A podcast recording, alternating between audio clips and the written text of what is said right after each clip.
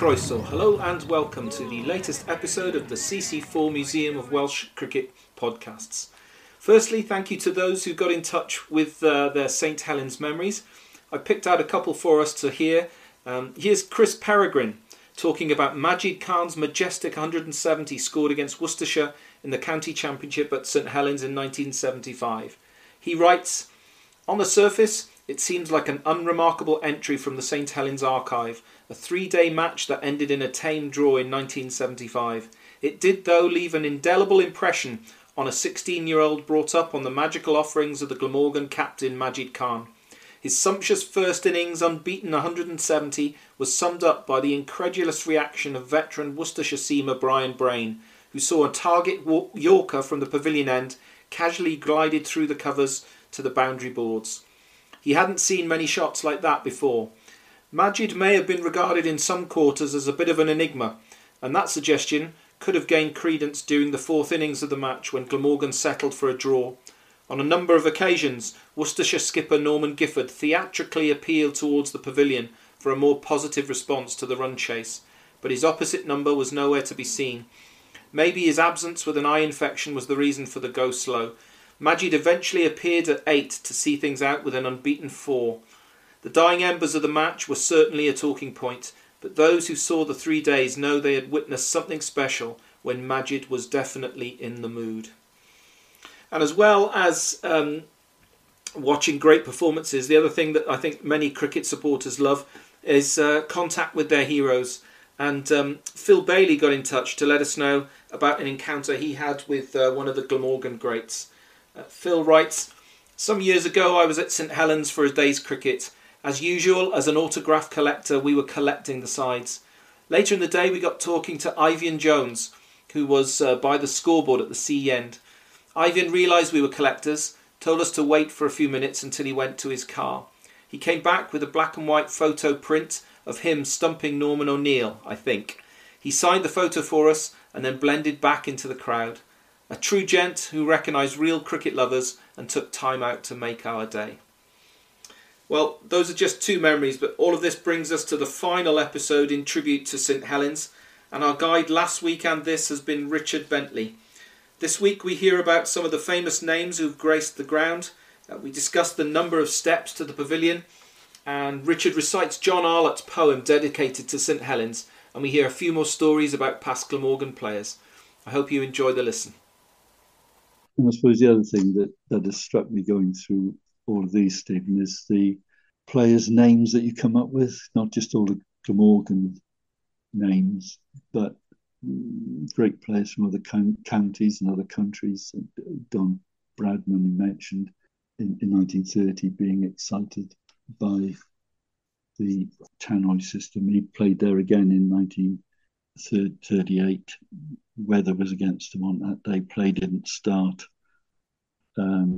until nearly 4:30 on the first day, and they had a brief glimpse of Bradman. But soon after breakfast on the second day, there were already long queues outside the St Helens ground, with thousands of men, women, and children eager to see the Don continue his innings. By the start of play, there were nigh on 25,000 people inside the ground. And by the time he reached his half-century, another couple of thousand had squeezed their way in. And so Len Hutton, 1947, got 100, nearly 200, batting for Yorkshire. And that was after he'd readjusted his grip and his technique, because he got an injury in the war, in a training accident in a training camp, which left one arm slightly longer than the other. And so he made that adjustment. There's stories about Keith Miller batting in 1948 and suggesting that he had the first ever reverse sweep. Jim Laker in 1955 against Surrey, so that was the year before he took all 10 wickets in the test innings against Australia, 19 in the match. Ray Illingworth, another spinner, in 1960, getting a career best. It stayed his career best, 15 for 123, and being on the losing side. Glamorgan beat Yorkshire, who were the current champions and who would go on to still be champions at the end of that season. And then we mentioned Gary Sobers, Clive Lloyd, Richie Benno. It reads like a cricketing who's who. and I think that's part of the. I noticed it mentioned somewhere that, and I'm sure this applies to a number of county grounds, but all five Wisden cricketers of the last century played at St Helens. We've mentioned Bradman. You've mentioned Sobers. Jack Hobbs, of course. Oh yeah, Hobbs played at St Helens. I don't remember the match now, but Hobbs did something significant because I remember writing about him. Yeah. And then the more modern ones, which I'm sure many more people will recognise, Vivian Richards, of course, and latterly Shane Warne. So saw Shane Warne playing in a one-dayer at St Helens, and it's funny, as well as the memory of him bowling, there's a wonderful memory of him sitting on the little wall outside the dressing room after play with a mass of people wanting him to sign things and have photographs taken and worth it. And I'd seen him do it once before at Worcester, where he just got them to quietly line up and he said, "I'll sign them all. I don't mind how long I stay. Just be patient." And he just went one after the other, after the other, after the other. I must admit, I was in the queue.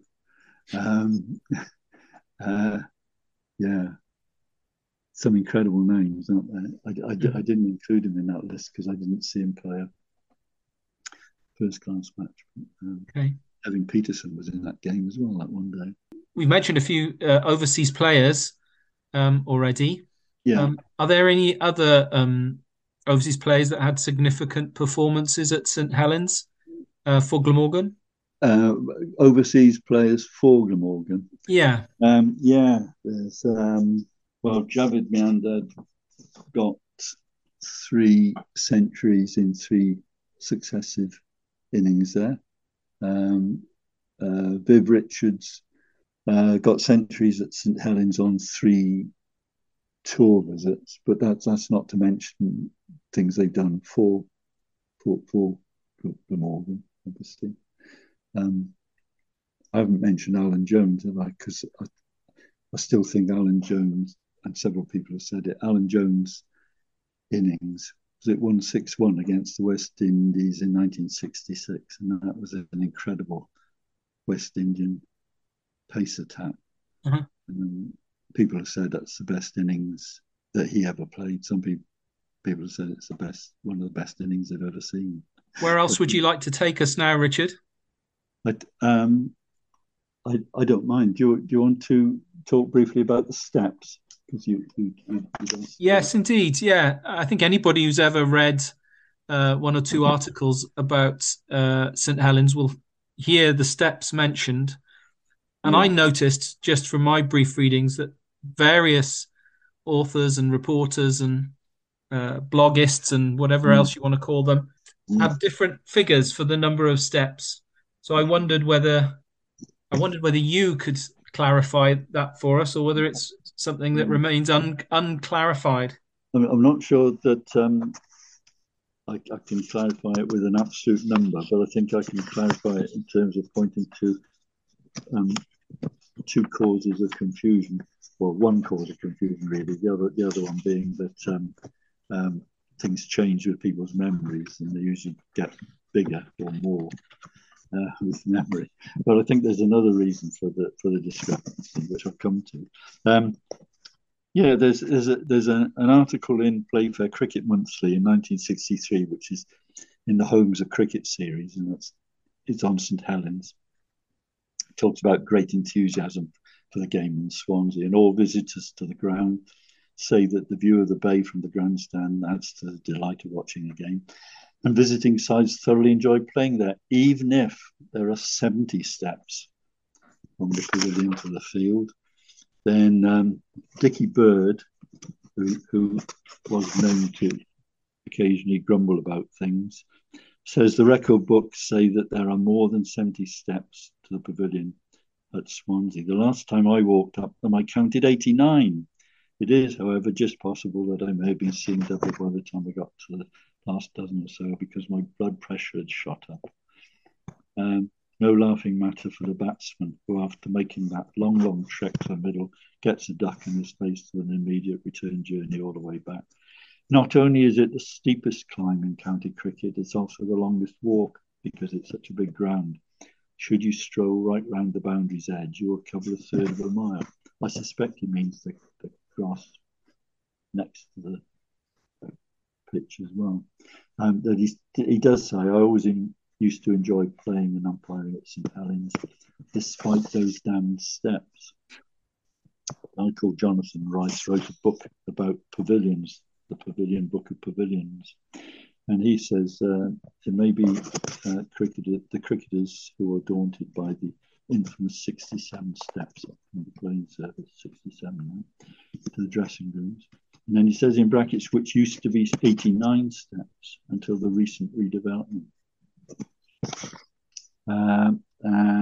David Shepherd, Gloucestershire, and then this famous umpire. Says it invariably seemed to me that the most exhausting part of any match at Swansea was climbing all those steps back to the pavilion after an innings. Jim Parks, Sussex. I'll always recall the occasion at Swansea. There are 77 steps from the pavilion down to the field. First ball, I got a nick on Alan Watkins, and Hayden Davis caught it. This can never happen again, I thought. When we batted again, I couldn't get off the mark for half an hour. Then I got a single, and I was so relieved at not getting a pair, I played down the wrong line to Wilf for the next ball and went up those 76 steps again. And then, can't resist them, this one by Dennis Compton, very self-effacing. Then in his biography, Dennis said that another little nightmare took place in Swansea. It's a long way from the pavilion to ground level at St Helens. Dennis thought there were 84 steps. The ground was full and the crowd ecstatic. He was cheered all the way during a longer than usual walk to the wicket. Once there, he had to face the threat of J.C. Clay, greatest of all Welsh bowlers, but now an elderly gent, fast approaching 50. Dennis, being Dennis, realised that it would be proper to show Clay a measure of respect. No immediate force through the covers, he said. So thinking this, he took guard and shaped up to Clay's first delivery. It pitched well outside the stump, and Dennis performed an exceedingly sedate, not to say respectful, forward defensive. Unfortunately for him, the ball spun prodigiously, evaded the bat, and found the middle stump. So within seconds, Dennis was walking back to the pavilion, up the 84 steps, with the crowd once more on its feet, cheering again for all it was worth. Bold J.C. Clay, naught. He shook his head and laughed. Wasn't that arrogant of me? And with my favourite step story is about John Barclay, the Sussex bowler who later became president of MCC. And it goes back to 1970, where he was still a schoolboy, I think in a rather prestigious public school, and he just finished his first first-class match with them against the tourists, but was very surprised to be included inside for the match at Swansea as an extra spinner. So his first championship match. At the fall of the eighth wicket, I jumped up from my seat like a jack-in-the-box and fought my way through a throng of noisy Welsh supporters.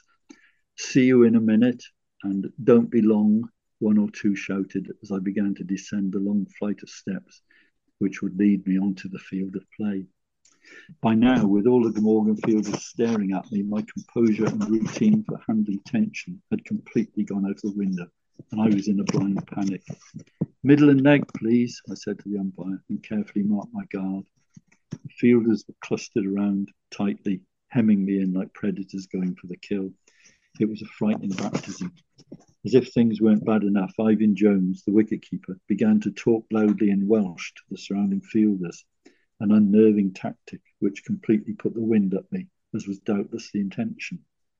Malcolm Nash, left arm over the wicket, prepared to bowl. He hadn't seemed all that fast when I was watching earlier, but now the ordeal was terrifying. He ran in unathletically. Malcolm was irritated by that. He ran in unathletically and fizzed the first ball down the leg side harmlessly enough. I had at least survived one ball and felt reassured and marginally more confident. The second ball, though, was of fuller length and swung back at me late as I pushed forward. It struck me on the pan and was greeted by huge appeal. The umpire, Hugo Yarnold, raised his finger unsympathetically, and my first championship innings was over. And he also points to that change in the configuration of the steps. But he gives different figures. He says the walk up to the pavilion terrace from the pitch to the dressing room became established as one of the longest on the county circuit, with approximately 67 steps, which is a lot less than they're all saying. Yeah. They're all in it around eight, somewhere between 74 and 80. In the early 1980s, several alterations took place to the pavilion complex. The dressing rooms were resited in the new eastern wing. That shortened the walk back up the steps to a mere 45. Well, I can remember trying it, and I know I got more than 45 in, because there are sort of two lots of steps still down, not that the steps actually used, and another set which I wondered were used in older days. But we've got to get someone to go there and count them out. I can do that.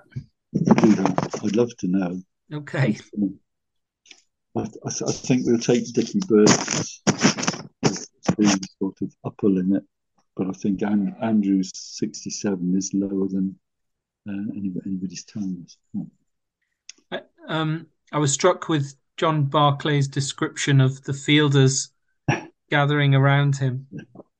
And I seem to recall John Arlott, the famous commentator, who obviously visited St Helens when he was coming to watch county cricket there, wrote a poem about the ground, which included something about the Welsh cricketers ready to pounce, or I can't quite remember the line. Yes, have you got that, Richard? Yeah, I have. I've got a big one of it, okay, which we got to put in on Fred's shed, and then they didn't play there again. So I've still got it here. Cricket at Swansea, and then in brackets, Glamorgan in the field. From the top of the hilltop pavilion, the sea is a cheat to the eye, where it secretly seeps into coastline or fades in the yellow-grey sky. But the crease marks are sharp on the green as the axe's first taste of the tree, and keen is the Welshman's assault as the freshening fret from the sea. The ball is a withering weapon, fraught with a strong-fingered spin, and the fieldsman, with fingers prehensile, are the arms of attack moving in. In the field of a new Cymric mission, without cricket, cruel as a cat, they pounce on the perilous snick as it breaks from the spin-harried bat. On this turf, the remembered of rugby, the Invincibles, came by their name, and now in the calm of the clubhouse, frown down from their old-fashioned frame. Their might has outlived their moustaches, for photos fade faster than fame, and this cricket rekindles the temper of their high-trampling, scrummaging game. As intense as an Ice Steddfod anthem, it burns down the day like a flame. When we wanted to put that in the book, I had to try and get permission from the publisher. The publisher said they didn't hold the rights. It was the Arlott family that held the rights to everything he'd written. Mm-hmm. So I managed to get in touch via email with John Arlott's son, who was living in France at the time, and he gave us permission to use it.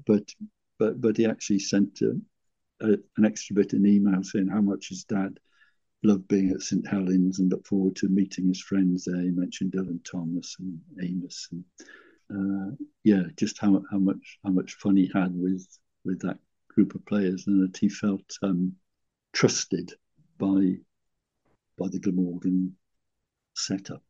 And I think he felt it's one of the few people who could walk into the dressing room and things. It's interesting reading that poem, because Arlott only wrote two published poems about cricket grounds. One was about Worcester, New Road, which I think predates this one, the St Helens one, because the New Road one is about New Road in 1938.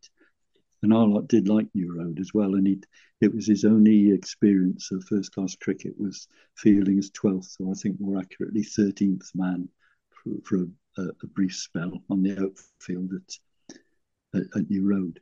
It's a very different sort of poem, and when I researched that, I can't remember the detail exactly, but Arlott was at that time editing a book which was about poems, a cluster of poems from each county in Britain, nothing to do with cricket. And one of the poems, I think by Houseman, set in Worcestershire, was pulled at the last minute. Permission was pulled, and so Arlott wrote a poem to fill the gap in the book. That was the Worcester one. I think that the St Helens one is very different. I think that's written out of kind of love and affection for the place, and I wonder, listening to it, whether, I know it's probably far-fetched, whether it was one of those occasions when Dylan Thomas was in the stand or in the commentary box with him, because they several times we know they shared a drink or two while he was down there. Arlott used to carry bottles of claret around in his briefcase. But you can almost hear bits of Dylan Thomas in some of the lines of that poem. That's probably far-fetched. Anyway, it's a lovely poem. And one of the special things about St Helens is that it's got a poem written about it, and it's got a blue plaque, because there aren't many sports grounds with blue plaques. And yeah, that was an exciting day. Malcolm wasn't in a good mood and didn't want to be in the photograph with the blue plaque, but we watched the photos being taken, and I think he was in some of them in the end. Where is the plaque, and what's it celebrating? It's round in, is it Gorse Lane?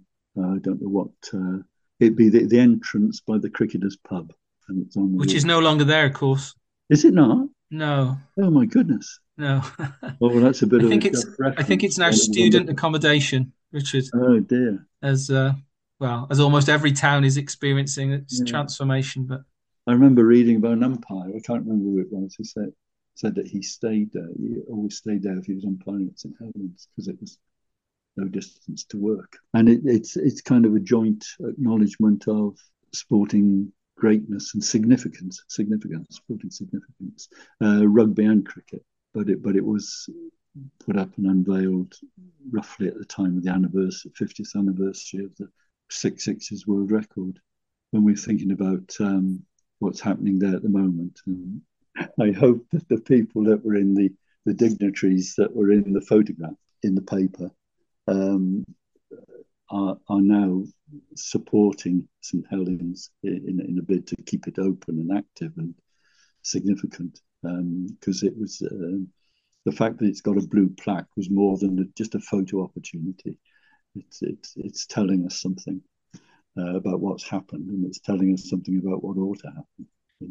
I mean, as someone who's obviously loved watching cricket at the ground and has spent some time researching the history of cricket at the ground, does it sadden you to know that there's no first-class cricket there anymore, and no prospect of it in the near future? It saddens me enormously, Stephen, and also, I must admit, makes me a bit angry. But I don't know whether I should be angry or not, because not living locally and not being involved in things down there, I just don't know enough about what people are trying or what's getting in the way. And I'm sure John Williams and the Buccaneers Committee and lots of other people will be doing their level best to sort things out. And I know it's not easy, because you've got the council owning the land, and the rugby club having an involvement, and Glamorgan having an involvement, and greater demands on the stadium in Cardiff and so on. But yeah, it does sadden me. My grandfather's favourite saying was, where there's a will, there's a way. And so I think I'm being told that there's no way now forward for this as the cricket ground. So I have to wonder if that means there's no will, or if it's just that there are other things making it impossible. I hope there's a will, and I would like to think there's a future for the for the ground, not just as a museum. I mean, there's a reference in Arlott's poem, isn't there, to all the glass cases in the big room in the rugby shirts and things, and that sort of thing would be wonderful if there was a proper cricket museum like the one at Cardiff, which I think is an amazing achievement. I think it's so good that the club's got that, and good for children too. But it would be good to have that, but not to sort of preserve the ground just as a piece of history, but to also preserve it as something that is useful. For years and years and years, it had a key function in the town's sporting and social life, and it would be good if it kept on having life. Hearing about the Cricketers' Pub doesn't fill me with hope. But what's it John says? No good letting it be like the Mumbles train and then grumbling when it's gone. I just wonder, last word, I just wonder if people would be having the same conversation about the future of St Helens and the Swansea and West Wales Cricket Festival if we were saying Cheltenham or Scarborough or Chelmsford, and there was a suggestion that we just scrubbed the festival. People will be absolutely up in arms. It would all be over the cricketing press and angry letters to the Times. And I know people are writing to newspapers and things, but perhaps the gap is too long since it was a very significant part of the town. Perhaps people, so many people will have got used to it not being anything, if that makes sense. Anyway. Have we missed anything, Richard? Have we missed anything that you'd like to mention, or you've just skipped over? No, I don't think so. I always feel worried that in such a discussion, whether we've mentioned everybody that deserves a mention. Well, I can answer that. We haven't. Yeah, no, true. I know we haven't. I was thinking local boys like or Tony Cottey, Steve Watkin. Simon Jones. Well, I've got at the moment I've got just over 100 of these sort of mini articles written for this book, and there is one on Tony Cottey and the record stand he had with, was it Otis Gibson? Okay, yeah, Cottey in command. Career best figures with bat and ball, record breaking stand. He was playing on the outfield with his father in a tea interval in a match in 1976, and he was 10. 10 summers later, 1986, having progressed successfully through the academy system, he made his first-class debut against Oxford University at the Parks, first of 4 first-class appearances that season. That was about the time he was giving up football.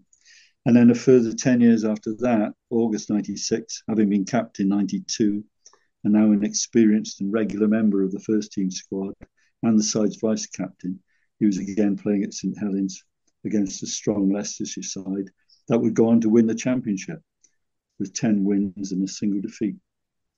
And he got into Glamorgan's record books as a senior partner in a record stand with Otis Gibson. Leicester got 536, and when Gibson went out to join Cottey, Glamorgan had, I've rather unkindly put, stumbled to 127 for 6.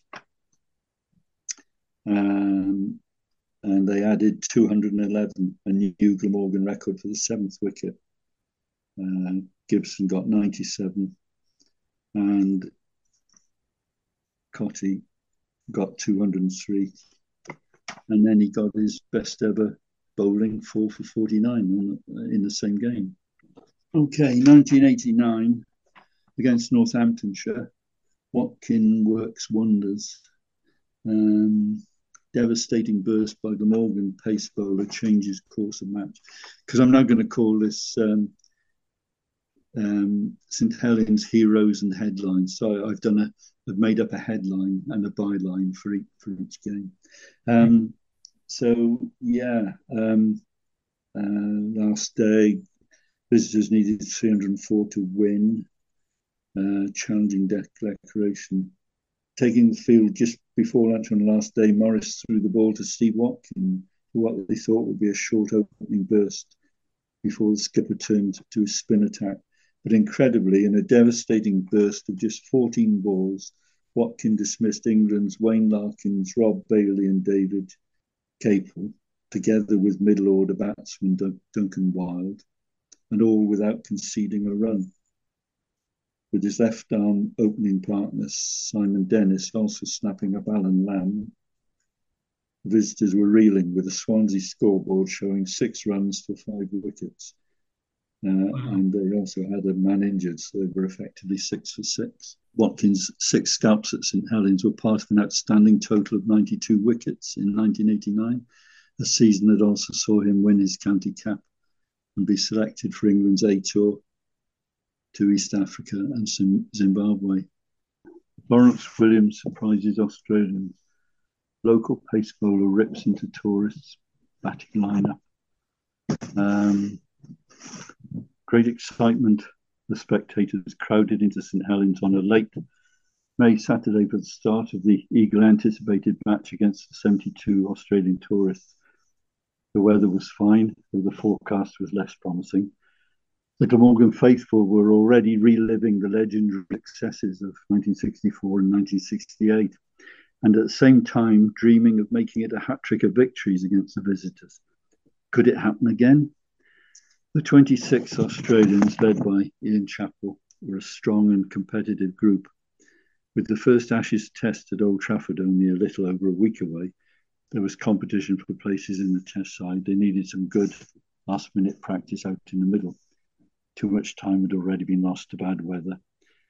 Although neither batsmen nor bowlers had settled properly and shown their best form, this young Australian side would be no pushover. They were certainly not in Swansea for the sea air and the singing. They were hungry for competitive cricket. Tony Lewis won the toss and asked the visitors to bat. Malcolm Nash and Lawrence Williams opened the bowling, with John Shepherd, Peter Walker and Roger Davis poised to take over. Graham Watson and Keith Stackpole opened the batting. Soon, Australian wickets were falling in the face of Glamorgan's lively opening attack. Stackpole fell to Lawrence Williams, caught by Roy Fredericks. Then Nash snapped up a catch to dismiss skipper Ian Chappell, again off the bowling of Williams, and again for a single-figure score.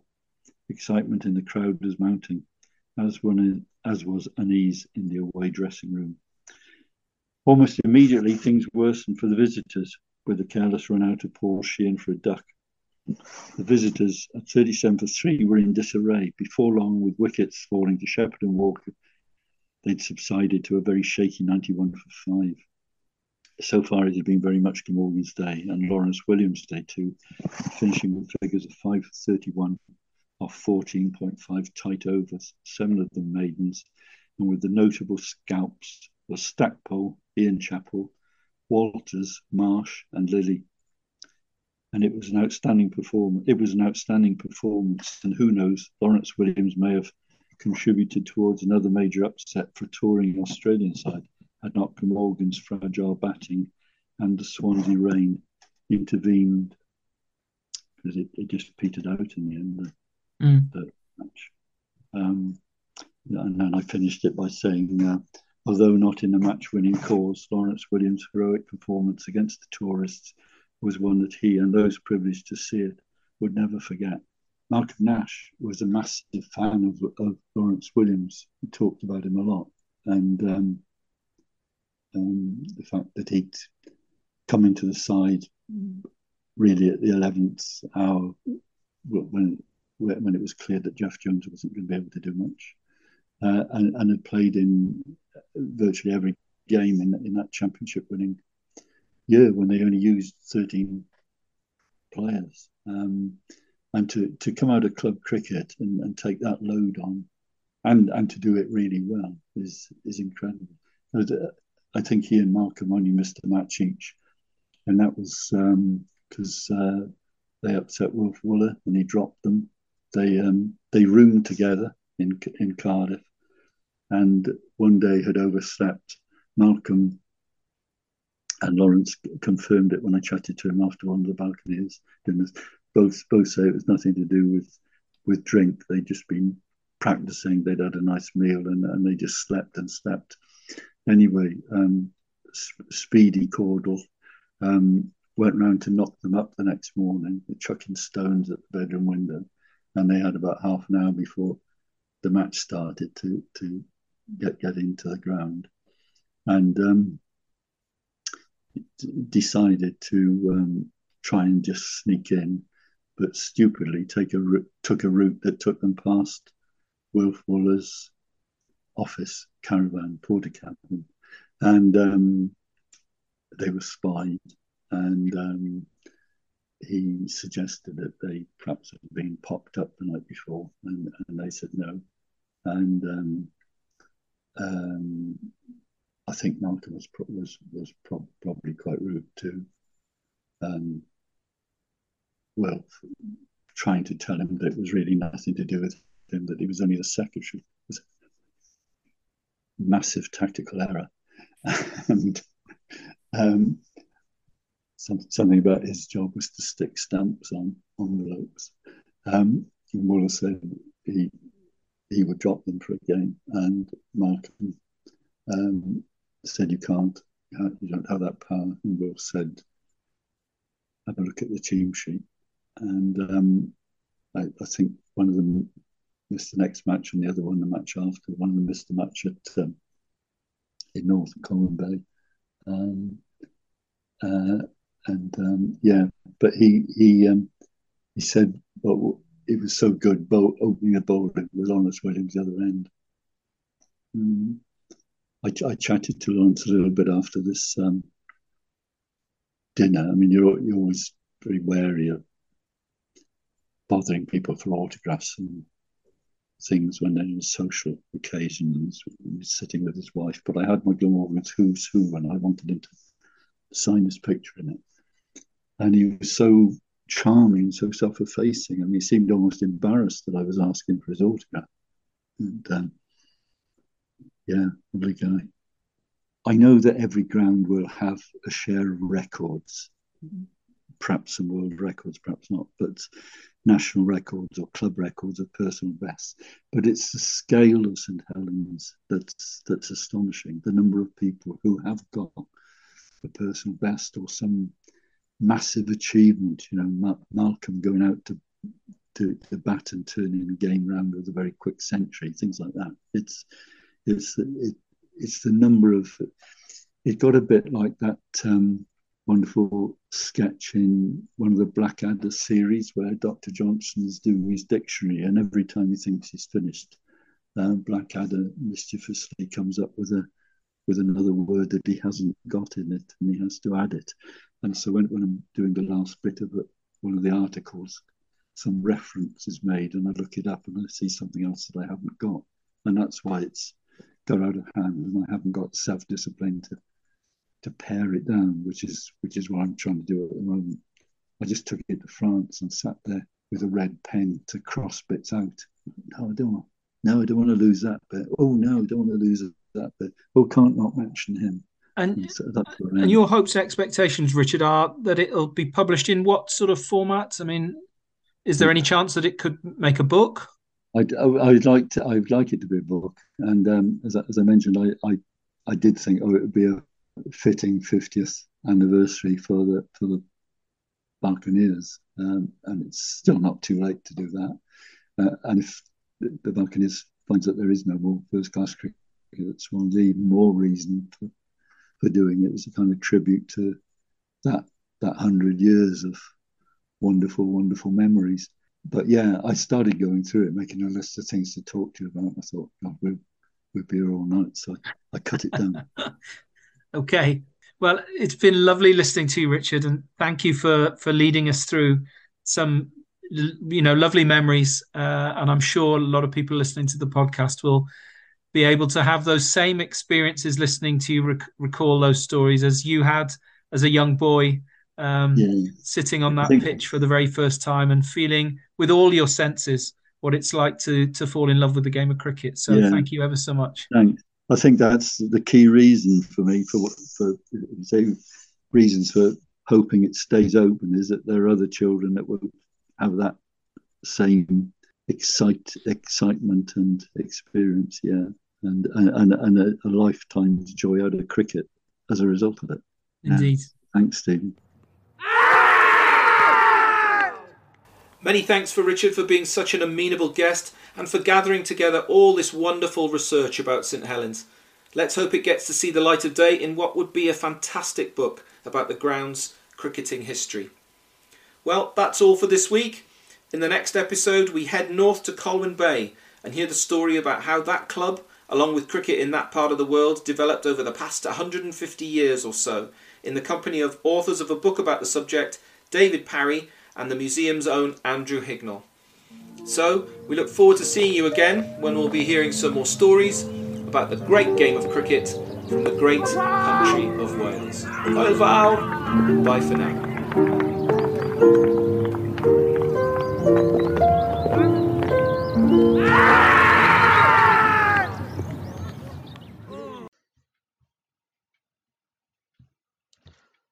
Oes gyda chi stori i'w rhannu gyda ni? Mae croeso i chi gysylltu. E-bostiwch mwcpod1921@gmail.com neu ewch i'n tudalen Facebook, Museum of Welsh Cricket Podcast, neu i'n tudalen Twitter @WelshCricketPod. Do you have a story you'd like to share with us? If so, please contact email mwcpod1921@gmail.com or go to our Facebook page, Museum of Welsh Cricket Podcast, or our Twitter @WelshCricketPod.